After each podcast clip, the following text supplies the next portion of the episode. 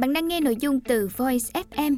Hãy lên App Store tìm V O I Z và cài đặt ngay để tận hưởng hơn 10.000 nội dung chất lượng cao có bản quyền nhé.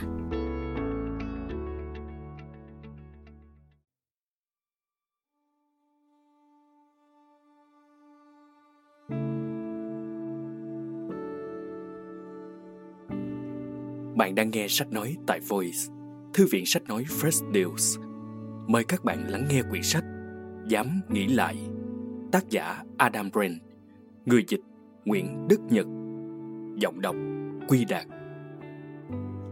Mở đầu Sau một chuyến bay dặn sóc, 15 người đàn ông nhảy xuống từ máy bay trên bầu trời Montana.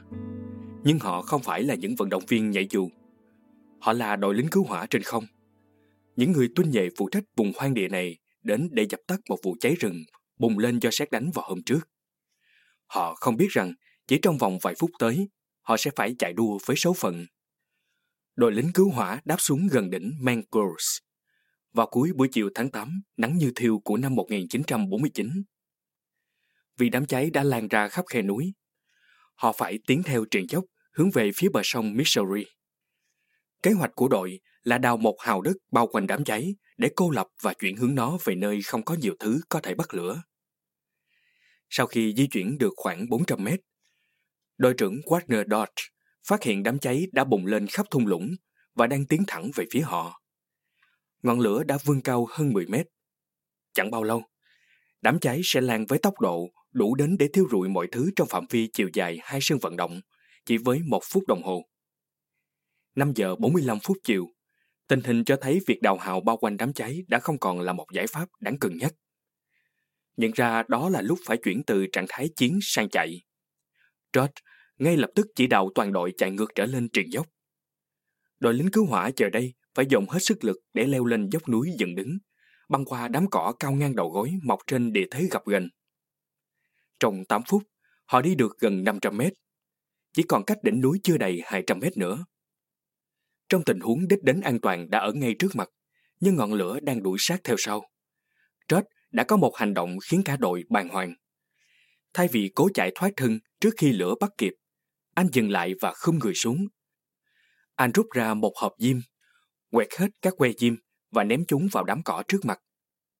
Chúng tôi nghĩ anh ấy hẳn là mất trí rồi. Một thành viên sống sót của đội sau này nhớ lại. Ngọn lửa sắp táp vào lưng chúng tôi rồi. Đội trưởng điên hay sao mà gây thêm một đám cháy khác như thế? Anh ta còn nghĩ bụng. Gã Dodge khốn khiếp này muốn thiêu sống tôi đây mà. Tất nhiên là chẳng một ai trong đội nghe theo Dodge khi anh ra sức hò hét, vẫy tay gọi mọi người đến chỗ anh. Nhanh lên, theo lối này này. Điều mà các thành viên đội cứu hỏa trên không không nhận ra là Dodge đã vạch ra một chiến lược sinh tồn. Anh đã tạo ra một lối thoát hiểm bằng lửa. Bằng cách đốt cháy trụi đám cỏ trước mặt, anh đã dọn sạch nguồn bất lửa của đám cháy phía sau. Kế đến, Dodge thấm ướt chiếc khăn tay bằng nước từ bình nước cá nhân, dùng chiếc khăn ướt che miệng. Rồi anh nằm úp mặt xuống ở chỗ đất đá cháy rụi cỏ trong 15 phút tiếp theo. Khi lửa từ đám cháy rừng đuổi tới nơi và cháy phần phần phía trên đầu Dodge, anh vẫn không bị ngập nhờ sát mặt đất có đủ oxy. Bi kịch là 12 thành viên đội cứu hỏa trên không đã tử nạn. Người ta tìm thấy chiếc đồng hồ bỏ túi của một trong các nạn nhân. Kim đồng hồ chỉ 5 giờ 56 phút chiều trước khi nó bị nung chảy. Vì sao chỉ có ba người lính cứu hỏa sống sót? Thể lực có thể là một yếu tố quyết định, vì hai thành viên sống sót đã chạy nhanh hơn lửa, kịp leo lên đỉnh đồi nên thoát chết. Nhưng trong trường hợp của Dodge thì chính sự tráng kiện của trí óc đã cứu sống anh. Khi nói đến những điều kiện để có một trí óc minh mẫn, người ta thường nghĩ ngay đến trí thông minh. Càng thông minh, bạn càng giải quyết được các vấn đề phức tạp hơn, và thời gian bạn giải quyết cũng nhanh hơn. Trí thông minh vốn được nhìn nhận như là khả năng tư duy và học hỏi. Nhưng trong một thế giới đầy biến động, con người cần có một kỹ năng nhận thức khác quan trọng hơn nhiều. Đó là khả năng tái tư duy và quên đi những điều đã học. Thử hình dung, bạn vừa làm xong một bài kiểm tra trắc nghiệm và bạn bắt đầu đắn đo về một trong các đáp án của mình. Bạn vẫn còn thời gian. Vậy bạn sẽ giữ nguyên câu trả lời theo trực giác ban đầu hay thay đổi lựa chọn? Khoảng 3 phần tư sinh viên khi được hỏi tin rằng thay đổi lựa chọn ban đầu thường khiến họ bị điểm thấp hơn. Kaplan, một công ty luyện thi hàng đầu, từng cảnh báo sinh viên hãy cân nhắc thật kỹ trước khi quyết định thay đổi một đáp án đã chọn. Kinh nghiệm cho thấy nhiều sinh viên chọn đổi câu trả lời đều đổi thành câu trả lời sai. Mặc dù hết sức tôn trọng những đúc kết từ kinh nghiệm, tôi vẫn tin vào chứng cứ rõ ràng hơn. Một nhóm ba nhà tâm lý học đã tiến hành phân tích một cách toàn diện kết quả của 33 nghiên cứu và khám phá ra rằng trong mọi trường hợp, đa số các lần thay đổi đáp án đều dẫn đến câu trả lời đúng. Hiện tượng này được gọi là ảo tưởng về trực giác ban đầu. Trong một buổi thực nghiệm, các nhà tâm lý học đã đếm số câu trả lời được sửa lại dựa trên vết tẩy trong bài kiểm tra của hơn 1.500 sinh viên ở bang Illinois, Hoa Kỳ. Chỉ một phần tư số đáp án thay đổi là từ đúng sang sai, trong khi một nửa số lựa chọn thay đổi là từ sai sang đúng. Bản thân tôi cũng chứng kiến điều này trong suốt những năm đi dạy. Các bài kiểm tra cuối kỳ của sinh viên trong lớp tôi rất ít vết tẩy xóa để sửa đáp án. Nhưng những sinh viên xem xét lại câu trả lời thay vì giữ nguyên lựa chọn ban đầu, rốt cuộc lại đạt điểm cao hơn. Tất nhiên, có thể câu trả lời sau chưa chắc chính xác hơn câu trả lời đầu. Nó chỉ chính xác hơn bởi vì sinh viên rất ngại sửa đổi. Nên một khi quyết định thay đổi câu trả lời thì thường là vì họ đã chắc chắn. Nhưng những nghiên cứu gần đây đã đưa ra một cách lý giải khác. Mấu chốt cải thiện điểm số không nằm ở việc thay đổi câu trả lời mà nằm ở việc bạn cân nhắc liệu mình có nên xem lại và thay đổi suy nghĩ không. Chúng ta không chỉ lưỡng lự trong việc xem lại bài làm của mình. Chỉ riêng ý tưởng phải suy nghĩ lại đã khiến chúng ta ngại ngần. Trong một thực nghiệm khác, hàng trăm sinh viên đại học được chọn tham gia ngẫu nhiên để tìm hiểu về ảo tưởng trực giác ban đầu. Trước tiên, một diễn giả truyền đạt cho họ giá trị của việc thay đổi suy nghĩ và đưa ra lời khuyên trong trường hợp nào thì làm như vậy là hợp lý. Nhưng trong hai bài kiểm tra mà họ làm sau đó, phần lớn các sinh viên vẫn không cân nhắc lại câu trả lời của mình. Một phần lý do nằm ở sự lười biếng trong tư duy. Một số nhà tâm lý học chỉ ra rằng con người là những kẻ hà tiện tư duy. Chúng ta thường chọn sự nhàn hạ của việc giữ nguyên những nhận thức cũ thay vì vật lộn với những cái mới. Tuy nhiên, còn có những lý do mạnh mẽ hơn tiềm ẩn sau sự kháng cự của chúng ta với việc suy nghĩ lại. Việc chất vấn lại bản thân khiến chúng ta cảm thấy thế giới trở nên bất định. Nó đòi hỏi chúng ta phải thừa nhận rằng nhiều điều chúng ta vẫn tin là đúng có thể đã thay đổi, rằng những gì từng đúng trước đây giờ có thể đã trở thành sai.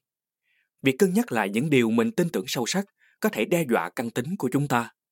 Như thể ta có thể đánh mất một phần con người mình. Tái tư duy không phải luôn là một trận chiến với mọi khía cạnh của cuộc sống. Nói đến của cải, chúng ta luôn sẵn lòng cập nhật cái mới với tất cả sự hồ hởi. Chúng ta hào hứng làm mới cả tủ quần áo khi chúng không còn hợp mốt và hăng hái tân trang toàn bộ đồ nhà bếp khi thấy chúng lỗi thời. Nhưng với những vấn đề liên quan đến hiểu biết, quan điểm hay suy nghĩ, chúng ta khư khư giữ lấy lập trường của mình. Các nhà tâm lý gọi hiện tượng này là mắc kẹt và đóng băng. Chúng ta ưa thích sự thoải mái của niềm tin chắc chắn hơn sự khó chịu của hoài nghi. Và chúng ta để mặc những niềm tin của mình trở nên già cỗi.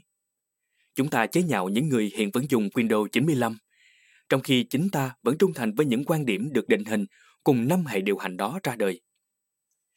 Chúng ta chọn nghe những quan điểm mình muốn nghe, thay vì những ý tưởng bắt chúng ta phải động não. Có thể bạn đã từng nghe về thí nghiệm con ếch luộc. Nếu bạn thả một con ếch vào một nồi nước đang sôi, nó sẽ lập tức nhảy ra khỏi nồi. Nhưng nếu bạn thả nó vào một nồi nước ấm ấm, rồi từ từ tăng dần nhiệt độ lên, con ếch sẽ chết. Con ếch chết vì nó thiếu khả năng nhìn nhận lại tình huống và không nhận ra được mối nguy cho tới khi quá muộn. Gần đây, tôi đã thực hiện một nghiên cứu về câu chuyện nổi tiếng này và kết quả thật bất ngờ.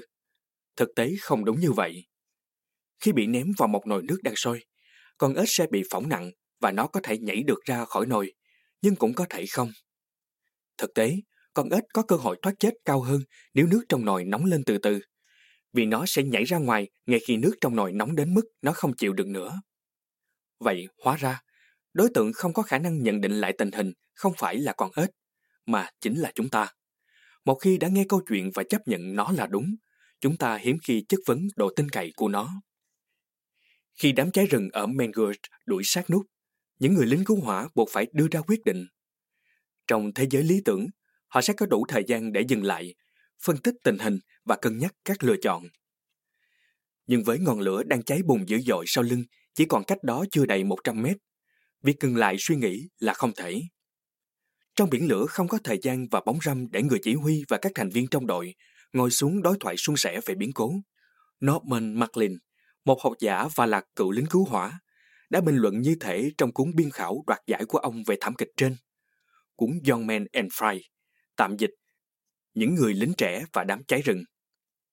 Nếu Shockley là đội trưởng đội lính cứu hỏa trong thảm họa cháy rừng Mangrove, ông ấy và cả đội chắc hẳn đã bị biến thành tro trong lúc ngồi lại cân nhắc xem phải làm gì. George không thoát chết nhờ suy nghĩ chậm rãi, thấu đáo. Ông sống sót nhờ khả năng nhận định lại tình huống nhanh hơn người khác. 12 đồng đội của ông đã trả giá quá đắt bởi vì họ không hiểu được cách xử lý của Dodge. Họ cũng không suy xét lại các gia đình của mình kịp lúc. Trong tình huống căng thẳng cực độ, có người thường quay về cơ chế phản ứng tự động, theo những gì đã ăn sâu trong đầu. Đó là sự thích nghi để tiến hóa, miễn là bạn vẫn ở trong cùng một điều kiện môi trường mà những phản ứng đó từng hiệu quả. Là lính cứu hỏa, phản xạ đã ăn sâu trong trí bạn là tìm mọi cách để dập lửa chứ không phải chăm thêm một ngọn lửa khác. Nếu bạn ở trong tình huống phải thoát khỏi đám cháy để giữ mạng, cách phản ứng bạn đã học là chạy càng xa càng tốt khỏi đám cháy, chứ không phải chạy về phía nó. Trong các tình huống thông thường, những bản năng kia có thể sẽ cứu sống bạn. Job sống trong thảm kịch Mangert bởi vì ông đã nhanh chóng gạt bỏ cả hai kiểu phản xạ trên. Job chưa từng được ai dạy cách đốt lửa để mở đường thoát. Ông thậm chí cũng chưa từng nghe đến khái niệm này trước đó. Nó thuần túy là sự ứng biến của ông. Sau này, hai thành viên sống sót đã làm chứng trước tòa. Khẳng định rằng không có bất cứ kỹ thuật nào tương tự việc tạo đám lửa để mở đường thoát từng được dạy trong chương trình huấn luyện lính cứu hỏa. Nhiều chuyên gia dành cả đời nghiên cứu các nạn cháy rừng cũng không biết rằng có thể thoát chết bằng cách đốt lửa để tạo một khoảng không an toàn xuyên qua lửa. Khi tôi chia sẻ với mọi người về câu chuyện thoát hiểm của Dodge, mọi người đều kinh ngạc về khả năng ứng biến của Dodge trong tình huống đầy áp lực. Thật tài tình, họ nói. Sự ngạc nhiên, thán phục nhanh chóng trở thành nỗi ngậm ngùi khi họ kết luận rằng những khoảnh khắc xuất thần ấy hoàn toàn ngoài khả năng của người thường. Đến những bài toán lớp 4 của con mình còn khiến tôi phải lay hoay. Xong, hầu hết những hành vi tái tư duy đều không đòi hỏi bất cứ kỹ năng hay tố chất đặc biệt nào cả. Trở lại vụ cháy rừng Mangrove, vài phút trước khi tình huống trở nên nguy kịch, những người lính cứu hỏa còn bỏ lỡ một cơ hội tái tư duy khác. Mà cơ hội đó lại ở ngay trong tầm tay. Trước khi Dot bắt đầu ném các quai diêm ra bãi cỏ, ông đã chỉ đạo cả đội vứt bỏ lại các thiết bị nặng mà họ mang theo. Họ đã trải qua 8 phút dồn hết sức để leo lên triền dốc, trong khi vẫn mang vác những dụng cụ chữa cháy như búa, cưa, sẻn và cả túi hành trang nặng hơn 9 kg. Nếu bạn đang phải chạy hết sức để dựng mạng mình, dường như việc hiển nhiên bạn cần làm đầu tiên là phải bỏ lại mọi thứ khiến bạn chậm lại. Tuy nhiên, với lính cứu hỏa, các trang bị này là những vật bất ly thân để làm nhiệm vụ. Luôn mang bên mình và bảo quản đồ nghề cẩn thận là điều họ đã thuộc nằm lòng qua các chương trình huấn luyện và qua kinh nghiệm làm việc. Vì vậy, chỉ tới khi Dodge ra lệnh thì hầu hết các đội viên mới vứt bỏ trang bị của họ. Nhưng ngay cả khi đó, vẫn có một người cầm theo cái sẻn cho đến khi một đồng đội giằng nó ra khỏi tay anh ta. Nếu đội lính cứu hỏa bỏ lại các trang bị sớm hơn, biết đâu họ đã thoát nạn. Chúng ta chẳng bao giờ biết chắc điều đó, nhưng Mangrove không phải là trường hợp cá biệt. Chỉ tính riêng từ năm 1990 đến năm 1995, đã có tổng cộng 23 lính cứu hỏa trên không tử nạn khi cố hết sức chạy lên dốc núi để thoát khỏi đám cháy. Trong khi nếu bỏ lại những trang bị trên người, họ có thể đã thoát chết. Vào năm 1994, tại khu vực núi Storm King ở bang Colorado, gió lớn đã khiến lửa bùng cháy khắp khe núi. 14 lính cứu hỏa trên không, trong đó có 4 người là nữ, đã thiệt mạng khi cố hết sức chạy ngược dốc trên một vách núi đá gập ghềnh để thoát khỏi đám cháy đuổi sát phía sau. Dù họ chỉ còn cách nơi an toàn chưa đầy 70 mét. Sau đó, các nhà điều tra đã tính toán rằng nếu không mang theo trang bị và ba lô, đội lính cứu hỏa có thể đã di chuyển nhanh hơn từ 15 đến 20%. Hầu hết đã có thể sống sót nếu họ đơn giản là bỏ lại đồ nghề và chạy thoát thân. Một chuyên gia đã nhận định như thế. Báo cáo của Cục Kiểm lâm Hoa Kỳ cũng đồng tình. Nếu những người lính cứu hỏa bỏ hết trang bị và hành lý, họ đã có thể đến được đỉnh đồi an toàn trước khi ngọn lửa bắt kịp. Có thể giả định rằng Ban đầu đội lính cứu hỏa chạy theo quán tính và không ý thức được mình vẫn đang mang vác vô số đồ nghề và hành lý. Khi còn cách đỉnh đồi chưa đầy 300 mét, một người sống sót sau thảm họa cháy rừng từng thuật lại. Tôi chợt nhận ra mình vẫn còn đeo cái cưa trên vai. Ngay cả sau khi sáng suốt quyết định bỏ lại cái cưa máy nặng hơn 11 kg, người này vẫn lãng phí một khoảng thời gian quý báu. Tôi vô thức nhìn quanh xem có chỗ nào có thể bỏ lại chiếc cưa mà nó không bắt lửa không. Tôi nhớ lúc ấy mình đã nghĩ, không thể tin nổi mình đã bỏ lại cái cưa của mình. Một trong số nạn nhân khi được tìm thấy vẫn còn nguyên ba lô trên người và tay vẫn còn nắm chặt quai của chiếc cưa máy. Tại sao có quá nhiều lính cứu hỏa khư khư giữ lấy đồ nghề của mình, ngay cả khi việc vứt bỏ chúng có thể cứu mạng họ? Nếu bạn là lính cứu hỏa, việc vứt bỏ đồ nghề không chỉ đòi hỏi bạn phải xóa bỏ thói quen và phớt lờ bản năng. Vứt bỏ đồ nghề có nghĩa là thừa nhận thất bại và đánh rơi một phần những thứ làm nên con người bạn. Điều này có nghĩa là bạn phải suy nghĩ lại mục tiêu của mình trong công việc cũng như vai trò của bạn trong cuộc sống. Không ai có thể dùng tay không để chữa cháy. Họ chiến đấu bằng trang bị, đó là những thứ làm nên người lính cứu hỏa. Nhà tâm lý học tổ chức Paul White đã lý giải như vậy. Các trang bị đó chính là lý do lực lượng lính cứu hỏa được triển khai ngay từ đầu. Việc vứt bỏ những đồ nghề đó kích hoạt một dạng khủng hoảng hiện sinh. Không có những công cụ đó, tôi là ai chứ? Cháy rừng là sự kiện tương đối hiếm. Hầu hết sự sống của chúng ta không phụ thuộc vào một quyết định tích tắc, buộc ta phải xem những công cụ mang theo bên mình là thứ gây nguy hiểm. Còn một đám cháy lại là lối thoát an toàn. Thế nhưng, những tình huống buộc chúng ta phải tái tư duy các gia đình của mình lại, phổ biến một cách đáng ngạc nhiên. Thậm chí có thể phổ biến với tất cả mọi người. Tất cả chúng ta đều phạm cùng kiểu sai lầm như những người lính cứu hỏa. Chỉ là hậu quả không quá đổi nghiêm trọng như thế, và cũng vì vậy mà chúng ta phớt lờ chúng. Lối tư duy thường ngày đã trở thành những thói quen trì kéo chúng ta, và chẳng ai buồn thắc mắc về những lối mòn tư duy đó cho tới khi quá muộn. Chúng ta tin mình vẫn an toàn mặc dù thắng xe kêu cọt kẹt, cho tới khi xe mất thắng trên xa lộ. Chúng ta mong giá thị trường chứng khoán vẫn tiếp tục tăng, kể cả khi giới phân tích đã cảnh báo bong bóng bất động sản sắp vỡ. Bạn vẫn tin cuộc hôn nhân sẽ bền vững dù người bạn đời đang ngày một xa cách. Bạn tự trấn an rằng công việc của mình vẫn được đảm bảo, ngay cả khi vài đồng nghiệp của bạn đã bị sa thải. Quyển sách này bàn về giá trị của tái tư duy. Nó bàn về việc áp dụng kiểu tư duy linh hoạt đã cứu sống Warner Dodd. Và nó còn kế thừa và nối tiếp điều mà Dodd chưa làm được.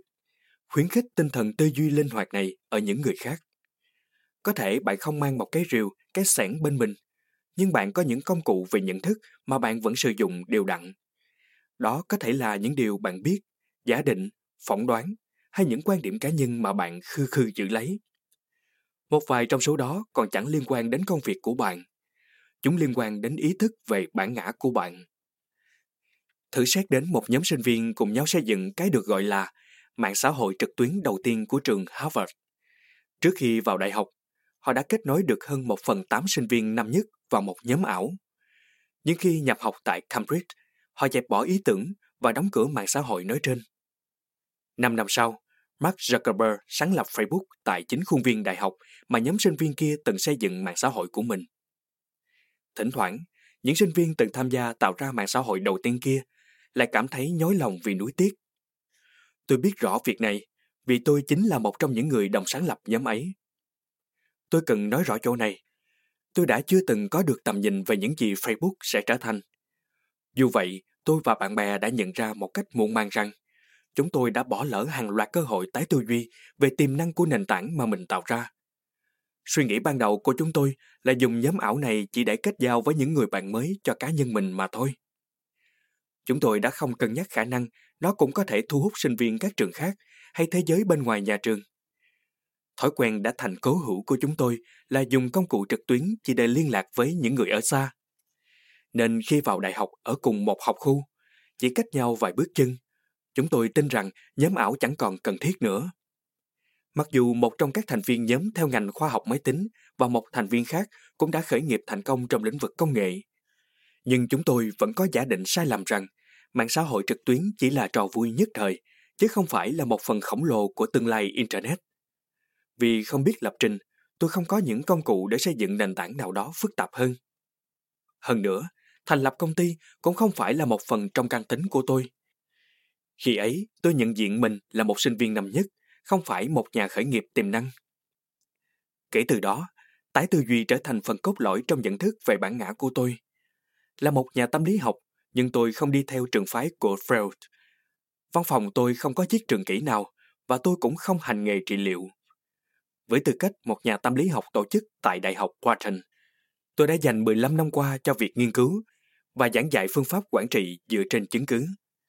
Là người khởi nghiệp trong lĩnh vực kinh doanh dữ liệu và ý tưởng, tôi thường được mời làm cố vấn cho các tổ chức như Google, Pizza, NBA và Gates Foundation, giúp họ rà soát lại cách thiết kế công việc sao cho hiệu quả, cách thức xây dựng đội ngũ sáng tạo và định hình văn hóa hợp tác. Công việc của tôi là tái tư duy về cách chúng ta làm việc, lãnh đạo và tổ chức cuộc sống và hướng dẫn những người khác làm được điều tương tự. Tôi cho rằng đây là thời điểm sống còn để áp dụng tái tư duy. Khi đại dịch corona bùng nổ, nhiều nhà lãnh đạo trên thế giới đã quá chậm trễ trong việc tái tư duy những niềm tin cố chấp của mình. Đầu tiên, họ tin rằng virus này sẽ không lây lan đến đất nước của họ. Kể đến, họ cho rằng nó chẳng nguy hiểm hơn cúm mùa. Và rồi, họ tin rằng chỉ những người có triệu chứng rõ rệt mới có thể lan truyền virus. Cái giá phải trả là hai năm sau khi đại dịch bùng phát, con số tử vong trên thế giới vẫn chưa có dấu hiệu dừng lại. Trong suốt thời gian qua, tính mềm dẻo của tâm trí chúng ta đã được đặt vào thử thách. Chúng ta bị buộc phải chất vấn những gia định mà lâu nay ta vẫn coi là hiển nhiên, rằng chúng ta chẳng cần lo lắng về an toàn khi đi đến bệnh viện, ăn ở nhà hàng và ôm người thân. Rằng các trận đấu thể thao luôn diễn ra và chúng ta lúc nào cũng có thể xem trực tiếp trên truyền hình. Rằng hầu hết chúng ta chẳng bao giờ phải làm việc từ xa và con cái thì phải học tại nhà. Rằng chúng ta có thể mua giấy vệ sinh và nước rửa tay bất cứ khi nào cần đến. Giữa đại dịch, liên tiếp những vụ liên quan đến hành vi bạo lực của cảnh sát đã khiến nhiều người phải xem xét lại quan điểm của mình về tình trạng bất công do phân biệt chủng tộc và vai trò của họ trong cuộc đấu tranh chống lại tình trạng này. Những cái chết vô lý của ba công dân da đen, George Floyd, Breonna Taylor và Ahmaud Arbery đã khiến hàng triệu người da trắng sực tỉnh, rằng cũng như bất bình đẳng giới không chỉ là vấn đề của phụ nữ. Kỳ thị chủng tộc không phải là vấn đề của riêng người da màu.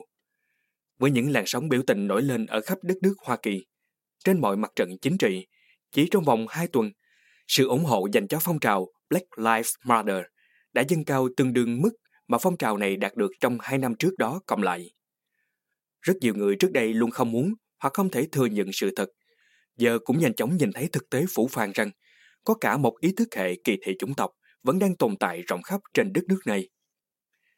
Nhiều người khác đã im lặng quá lâu, nay cảm thấy bản thân có trách nhiệm phải đấu tranh với nạn phân biệt chủng tộc và định kiến xã hội.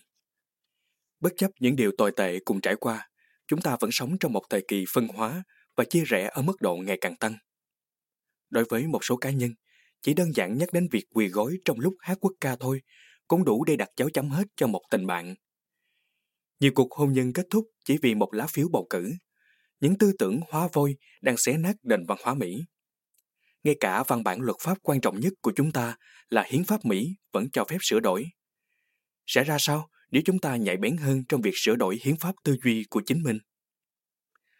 Mục đích của quyển sách này là khám phá làm thế nào để việc tái tư duy có thể xảy ra.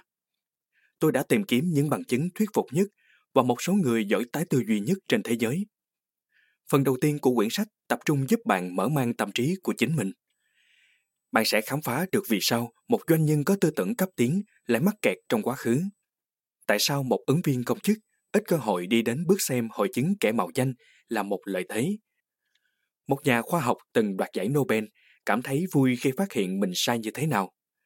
Những chuyên gia dự đoán tài ba nhất thế giới vẫn cân nhắc việc thay đổi tầm nhìn của họ ra sao.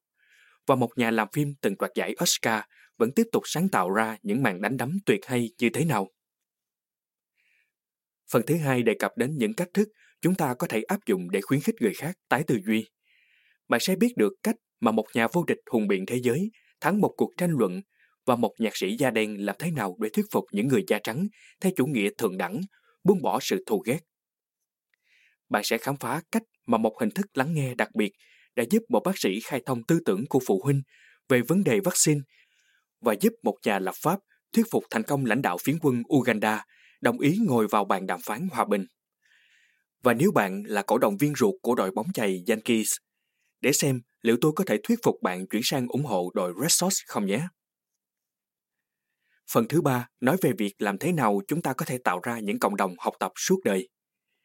Trong đời sống xã hội, một phòng thí nghiệm chuyên nghiên cứu về các cuộc đối thoại khó khăn sẽ làm sáng tỏ cách thức giao tiếp hiệu quả về những vấn đề khó tìm được tiếng nói chung như nạo phá thai và biến đổi khí hậu. Với môi trường học đường, bạn khám phá cách các chuyên gia giáo dục dạy trẻ em tái tư duy thông qua việc biến lớp học thành một nơi giống như viện bảo tàng.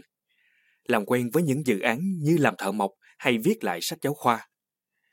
Ở phương diện công việc, bạn sẽ khám phá cách xây dựng văn hóa học tập cùng nữ phi hành gia gốc Tây Ban Nha đầu tiên, người đã giúp NASA ngăn ngừa các sự cố sau thảm họa tàu con thoi Columbia.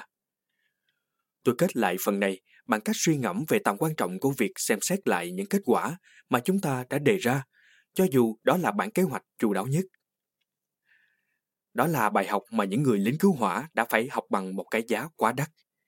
Trong lúc vô cùng nguy cấp đó, việc Warner Dot đã đột nhiên sáng suốt vứt bỏ các món đồ trang bị nặng nề và tạo chỗ trú ẩn an toàn ngay trong đám lửa do chính ông tạo ra đã làm nên sự khác biệt giữa sự sống và cái chết. Nhưng nếu không phải vì một thất bại có tính hệ thống hơn, sâu sắc hơn, thì thậm chí còn chẳng cần đến sáng kiến xuất thần này của Dot. Bi kịch lớn nhất của sự kiện Mangold chính là 12 người lính cứu hỏa trên không kia đã bị thiệt mạng vì một đám cháy, mà lẽ ra họ chẳng cần phải chiến đấu ngay từ đầu. Từ đầu những năm 1880, các nhà khoa học đã bắt đầu nhấn mạnh vai trò quan trọng của những đám cháy rừng đối với chu kỳ sống của rừng. Lửa loại bỏ các vật chất chết, tạo chất dinh dưỡng cho đất đai và dọn lối cho ánh nắng mặt trời. Nếu mọi trận cháy rừng đều được ngăn chặn, các khu rừng sẽ thành ra quá rậm rạp. Những bụi rậm, lá rụng và cành khô tích tụ lâu ngày sẽ trở thành nguồn nguyên liệu đốt cho những đám cháy lớn hơn bùng phát.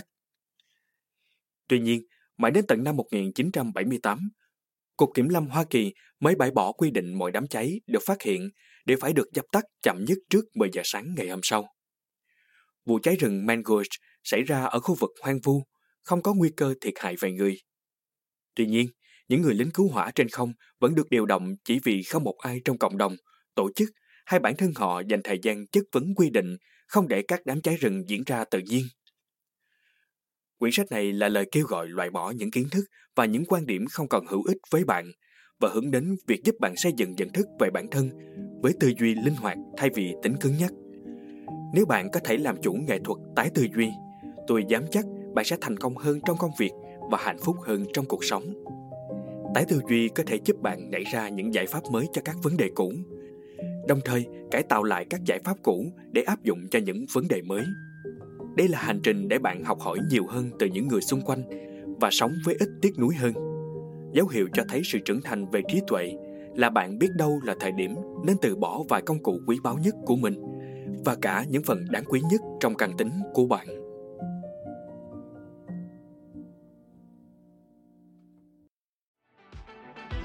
Voi FM Ứng dụng sách nói chất lượng cao, Kho sách nói lớn nhất Việt Nam từ các tác giả sách bán chạy nhất Cùng nhiều thể loại nội dung khác Podcast, sách tóm tắt, truyện thiếu nhi, thiên và ngủ Chia theo các hạng mục dễ tra cứu và được thể hiện qua các dòng đọc mượt mà.